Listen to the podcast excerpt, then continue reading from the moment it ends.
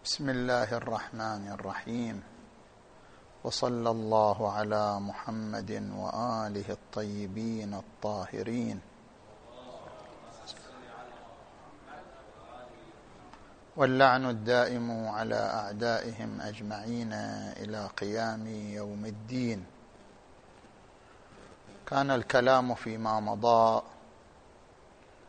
في أن الإمامية قد احتجت بمجموعة من الآيات على عقائد معينة مع أن الاحتجاج والاستدلال بهذه الآيات على هذه المعتقدات مخالف للسياق القرآني. وكان من جملة هذه الآيات آية التطهير وقد سبق الكلام فيها. الآية الثانية التي استدل بها الإمامية والإستدلال بها مناف للسياق كما قيل ألا وهي آيات اليوم أكملت لكم دينكم وأتممت عليكم نعمتي ورضيت لكم الإسلام دينا حيث استدل بها على ثبوت ولاية أمير المؤمنين علي عليه السلام بلحاظ أن بولايته كمل الدين وتمت النعمة ورضا الرب. إلا أن الاستدلال بها على الولاية على خلاف السياق حيث إن سياق الآيات السابقة على هذه الآية واللاحقه لهذه الآية إنما هي إنما هو في مقام بيان محرمات الأطعمة. ولا علاقة له ببيان أمر اعتقادي. والجواب عن هذه الشبهة يتم في ذكر محورين. المحور الأول ما هو المراد باليوم؟ في قوله اليوم أكملت لكم دينكم. وأتممت عليكم نعمتي ورضيت لكم الإسلام دينا. فالملاحظ أنه تبارك وتعالى عطف هذه الجملة على قوله عز وجل اليوم يئس الذين كفروا من دينكم فلا تخشوهم واخشون. اليوم أكملت لكم دينكم وأتممت عليكم نعمتي ورضيت لكم الإسلام دينا. وظاهر هذا العطف كما ذكر السيد صاحب الميزان قدس سره في الجزء الخامس صفحة 169 أن ظاهر الجملتين اليوم يئس الذين كفروا اليوم أكملت لكم دينكم. كونهما مسوقتين لغرض واحد ومطلب مشترك. اذا اليوم واحد يعني اليوم الذي يئس الذين كفروا هو اليوم الذي أكمل فيه الدين هو يوم واحد. فما هو المراد بذلك اليوم؟ ذكر عدة محتملات. أن المراد بذلك اليوم يوم فتح مكة حيث انتصر فيه المسلمون. والمحتمل الثاني أن المراد بذلك اليوم يوم نزول آيات البراءة من المشركين. حيث أرسل الرسول صلى الله عليه وآله الإمام أمير المؤمنين عليا عليه السلام ليقرأ آيات البراءة على المشركين براءة من الله ورسوله. فهو يوم يئس فيه الذين كفروا من الغلبه والانتصار إما لأنه فتحت فيه مكة أو لأن البراءة تمت منهم وعزلوا عن المؤمنين فلا تأثير لهم على المؤمنين. واشكل السيد صاحب الميزان على هذين المحتملين بأن يوم فتح مكة أو يوم نزول آيات البراءة وإن حصل فيه يأس من قبل بعض الكفار وهم كفار قريش مثلا. إلا أنه لم يكمل الدين في هذين اليومين. باعتبار أنه بين هذين اليومين ويوم وفاة النبي صلى الله عليه وآله نزلت عدة فرائض وعدة أحكام. فلم يكمل الدين في يوم فتح مكة ولا يوم نزول آيات البراءة. بل بقيت مجموعة من التشريعات إنما حصلت بعد ذلك ويكفي في ذلك هو يوم نزول هذه السورة مثلا حيث إن في سورة المائدة في هذه في هذا المقطع ذكرت عدة أحكام ومحرمات.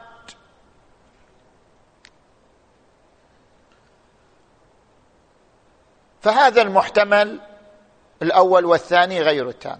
المحتمل الثالث أن المراد به يوم عرفة من حجة الوداع وهي الحجة التي حجها النبي صلى الله عليه وآله بعد النصر مع المسلمين كما ذهب إليه كثير من المفسرين أن المراد باليوم يعني يوم عرفة.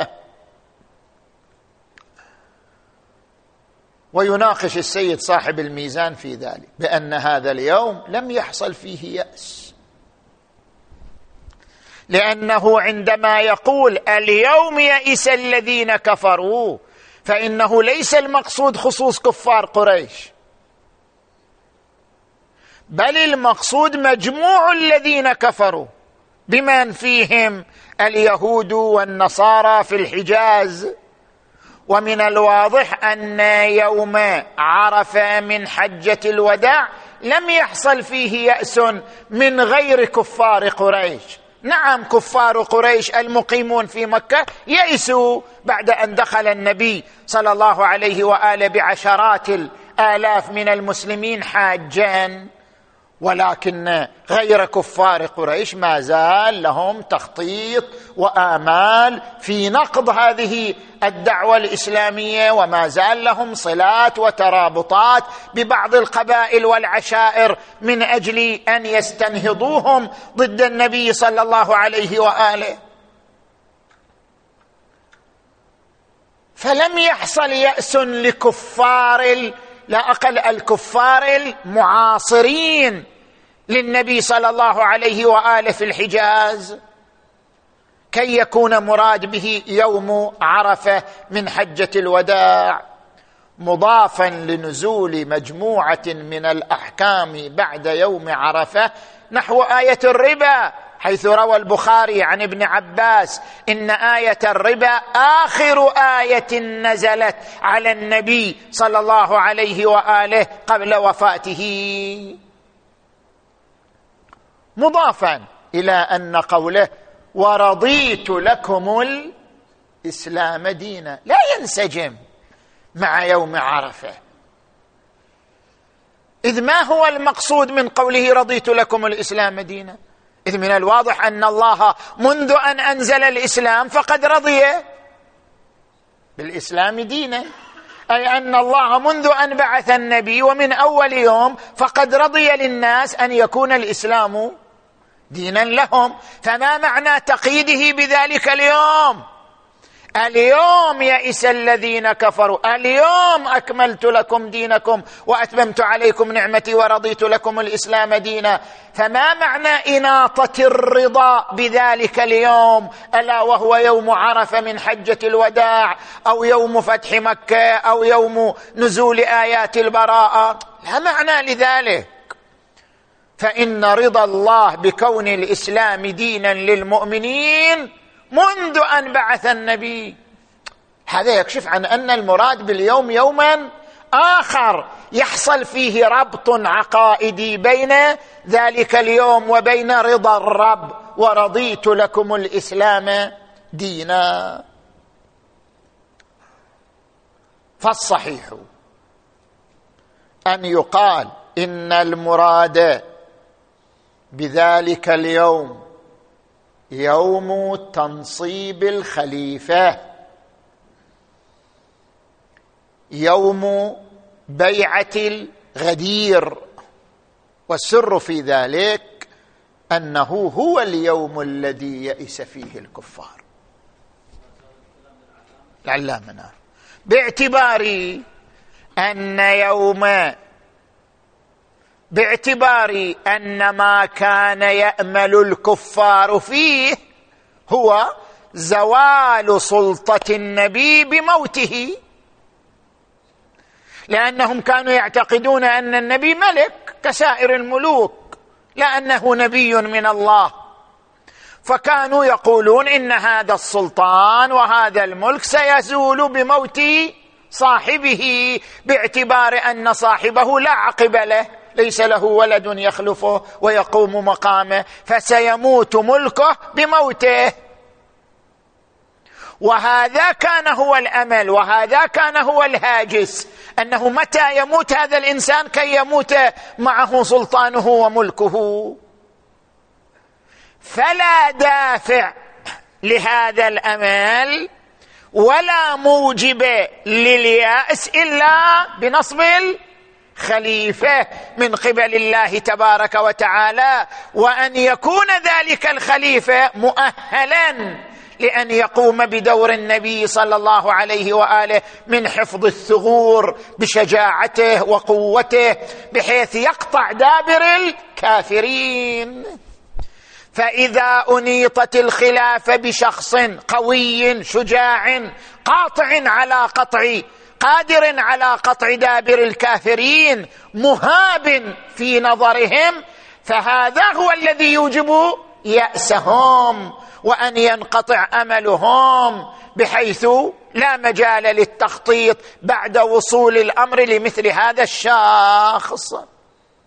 فهذا هو المناسب لقوله عز وجل اليوم يئس الذين كفروا من دينكم فلا تخشوهم واخشوني و وهو المناسب لقوله عز وجل اليوم أكملت لكم دينكم. ولعل هذا هو المشار إليه بقوله تعالى ود كثير من أهل الكتاب لو يردونكم بعد إيمانكم كفارا حسدا من عند أنفسهم من بعد ما تبين لهم الحق. فاعفوا يعني هدنة مؤقتة بينكم وبينهم. فاعفوا واصفحوا حتى يأتي الله بأمره. إن الله على كل شيء قدير.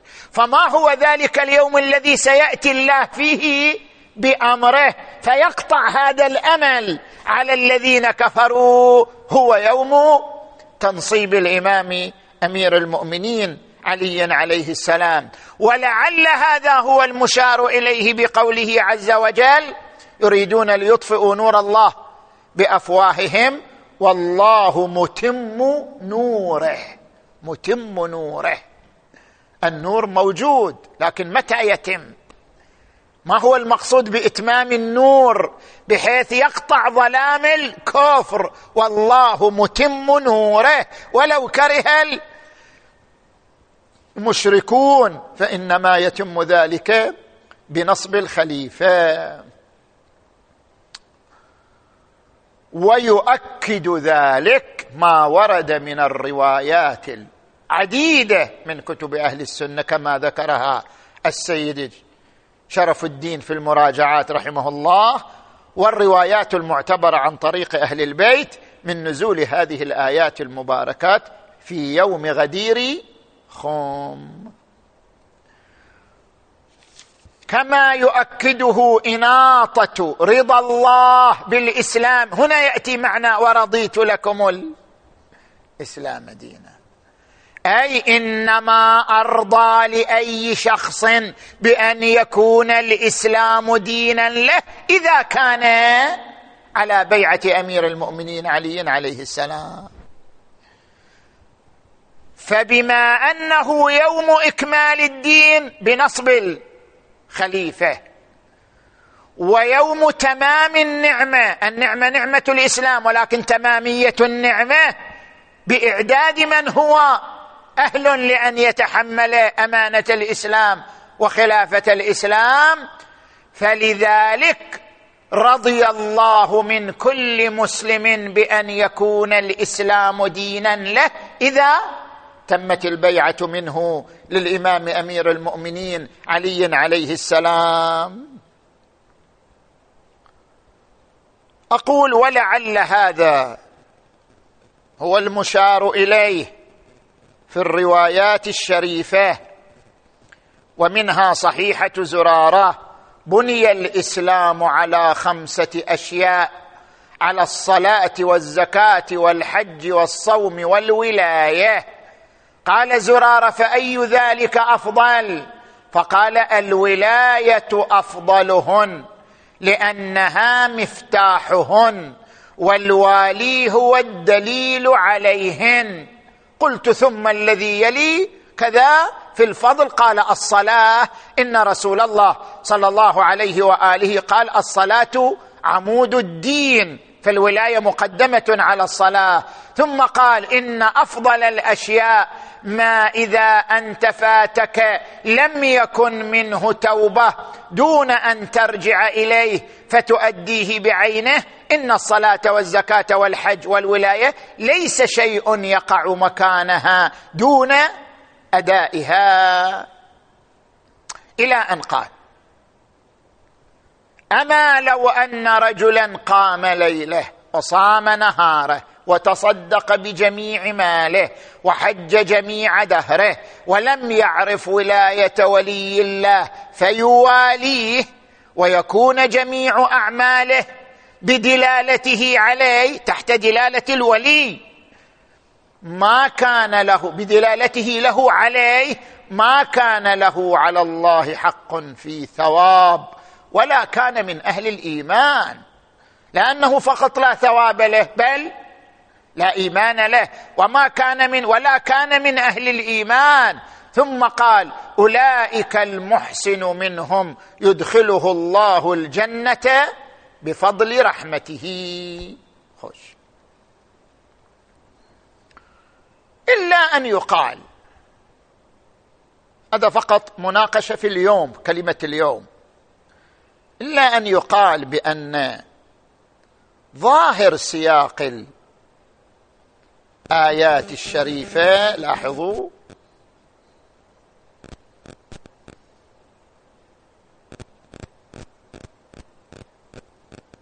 كرر كلمة اليوم. قال اليوم يئس الذين كفروا.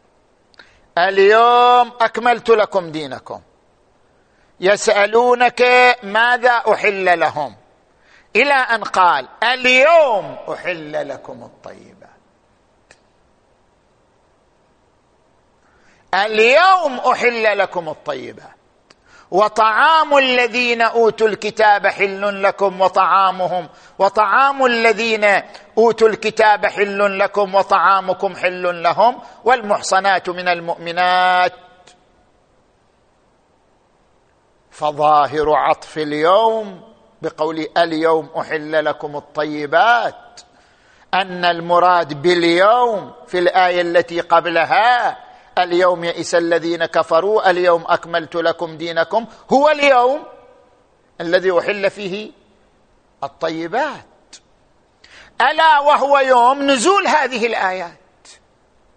أي مما يكشف عن أن هذه الآيات نزلت في سياق واحدين فيوم نزول هذه الآيات هو يوم يأس الذين كفروا وهو يوم إكمال الدين وهو يوم حل الطيبات. فقد يناقش ما أفيد في الميزان بأن ظاهر عطف اليوم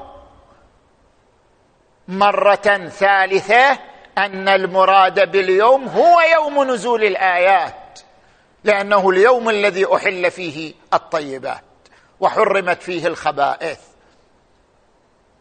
نعم لا يمنع هذا من أن يكون المراد بآية يوم أو بجملة يوم إكمال الدين ويوم يأس الذين كفروا الإشارة إلى إمامة أمير المؤمنين علي عليه السلام. وذلك لاتفاق المسلمين على أن الرسول صلى الله عليه وآله في يوم عرفة الذي قيل بأن هذه الآيات نزلت فيه قد ذكر في خطبته الثقلين.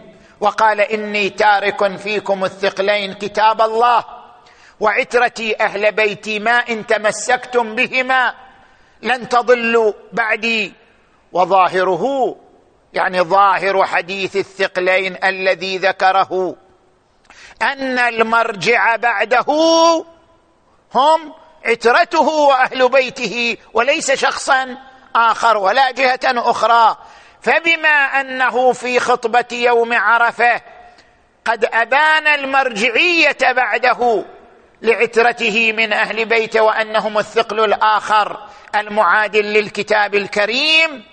فاذا بعد بيان المرجعية لأهل بيته المتمثله في ذلك الوقت في الإمام أمير المؤمنين عليه السلام قد قطع دابر الكافرين. وكمل الدين ببيان هذه المرجعية وتمت النعمة ورضي الله الإسلام دينا لمن رجع لهذين الثقلين بعد وفاة النبي المصطفى صلى الله عليه وآله. هذا المحور الأول في الآية. المحور الثاني في ائتلاف السياق. حيث ذكر السيد صاحب الميزان في الجزء الخامس صفحة 167 قال بأنه سياق جدا مشكل. يعني ما قبل هالآية ما بعد هالآية سياق مختلف. كيف يكون سياقا مختلفا؟ قال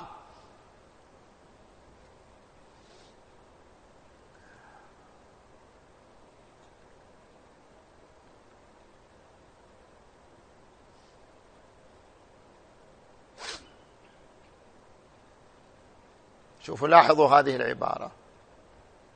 قال إن قوله تعالى اليوم يئس الذين كفروا. أمر الآية في حلولها محلها ثم في دلالتها عجيب. يعني موضع الآية عجيب. فإنك إذا تأملت صدر الآية هي آية واحدة تماما نفس نفس النقطة في آية التطهير. فإنك إذا تأملت صدر الآية أعني قوله تعالى حرمت عليكم الميتة والدام ولحم الخنزير. إلى أن قول إلى أن قال ذلكم فسق. ثم قال اليوم حرمت عليكم الميتة والدم ولحم الخنزير وما أهل لغير الله به والمنخنقة والموقوذة والمتردية والنطيحة وإلى آخره. ثم يقول اليوم يئس الذين كفروا من دينكم. اليوم أكملت لكم دينكم وأتممت عليكم نعمتي ورضيت لكم الإسلام دينا. ثم يرجع في نفس الآية وما ختم الآية. ثم يرجع في نفس الآية فيقول فمن اضطر في مخمصة. يعني رجع لما ذكر في صدر الآية من المحرمات فمن اضطر في مخمصة غير متجانف لإثم فإن الله غفور رحيم. ثم يرجع إلى المح... إلى الأطعمة مرة أخرى. اليوم أحل لكم الطيبات وطعام الذين أوتوا الكتاب. اذا يرى ان هاتين الآيتين أو ان هاتين الجملتين مقحمتان ضمن الحديث عن محرمات الأطعمة. وأي سياق يبقى مع هذا مع هذا الإقحام؟ فلذلك ورد الإشكال بأن الاستدلال بهذه الآيات على إمامة أمير المؤمنين خلاف السياق جدا لأن الآيات تتحدث عن المحرمات محرمات الأطعمة.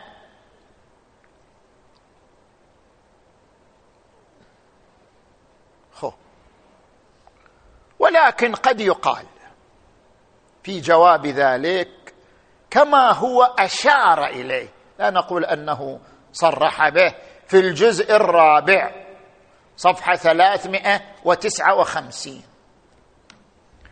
بأن من جملة فنون البلاغة الاعتراض. والمقصود بالاعتراض أن تقطع السياق المتصل ببيان مطلب خطير ثم تعود إلى السياق مرة أخرى. كما إذا كنت مثلا أتحدث معكم عن تفسير القرآن و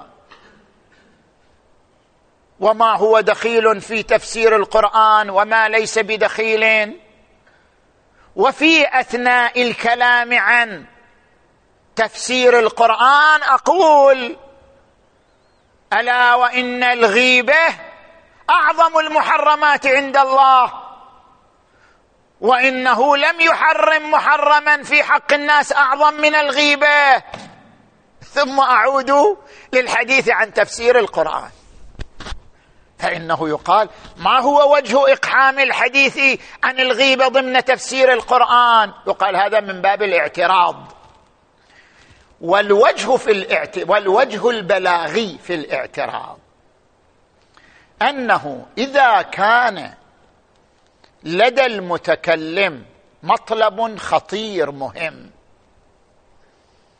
فلو بينه ضمن سياق آخر يتعلق به لم يحصل التركيز عليه والالتفات له كما لو صدم به السياق المتصل وقطع به الترابط مما أوجب صدمة للذهن. فإن الإنسان إذا كان يستمع مطلبا معينا فذهنه متصل بالمطلب وبمتابعته. فإذا قطع عليه المطلب في الأثناء بصوت أو بحادث أو بكلام معين صار التفاته لما اعترض به أكثر من التفاته لأصل المطلب. باعتبار أنه جاءه في الوسط فأوقع صدمة لذهنه وأحدث التفاتا إليه. لأجل ذلك يكون تركيزه على ما اعترض به واستيعابه له أكثر مما لو ذكره وحده أو ذكره ضمن سياق آخر. فالاعتراض هو عبارة عن قطع السياق المتصل. إذا كان ما يقطع به السياق المتصل امرا خطيرا مهما يراد إلفات الناس إليه فيقطع به السياق ليكون انتباههم له. واستيعابهم له أكثر مما لو ذكر في سياق آخر. ولهذا شواهد في الكتاب ولهذا المطلب شواهد في الكتاب. نذكر من هذه الشواهد.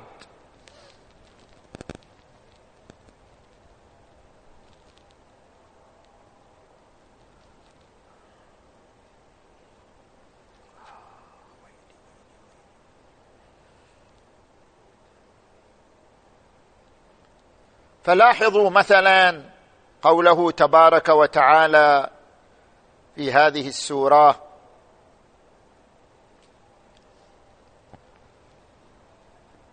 بل الإنسان يتحدث عن يوم القيامة.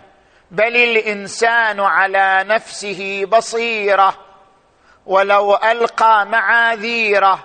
لا تحرك به لسانك لتعجل به. شنو مناسبة تتكلم عن يوم الآخرة؟ بل الإنسان على نفسه بصيرة ولو ألقى معاذيره. لا تحرك به لسانك لتعجل به. إن علينا جمعه وقرآنه. فإذا قرأناه فاتبع قرآنه. ثم إن علينا بيانه. كلا بل تحبون العاجلة رجع إلى السياق مرة أخرى. كلا بل تحبون العاجله وتذرون الآخرة.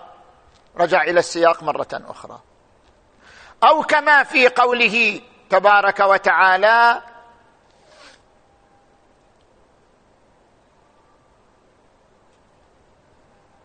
يتكلم عن آيات يوم القيامة وما يحدث. في الضمن يقول وترى الجبال تحسبها جامدة وهي تمر مر السحاب. صنع الله الذي أتقن كل شيء. إنه خبير بما تفعلون.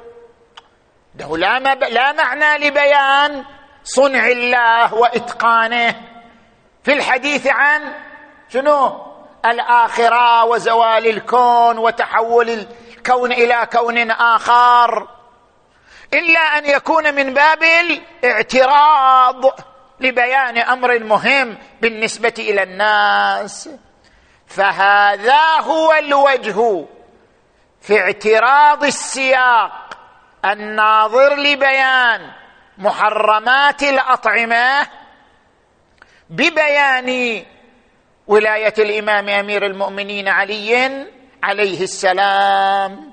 ولعل من هذا الباب أيضا يعني من باب الاعتراض الموجب لتحقيق مزيد من التركيز والالتفات هو إقحام آية التطهير ضمن الآيات التي تتكلم أو ضمن الجمل والفقرات التي تتكلم عن نساء النبي صلى الله عليه وآله. ظاهر بعد الوقت ما عندنا والحمد لله رب العالمين وصلى الله على محمد وآله الطيبين الطاهرين.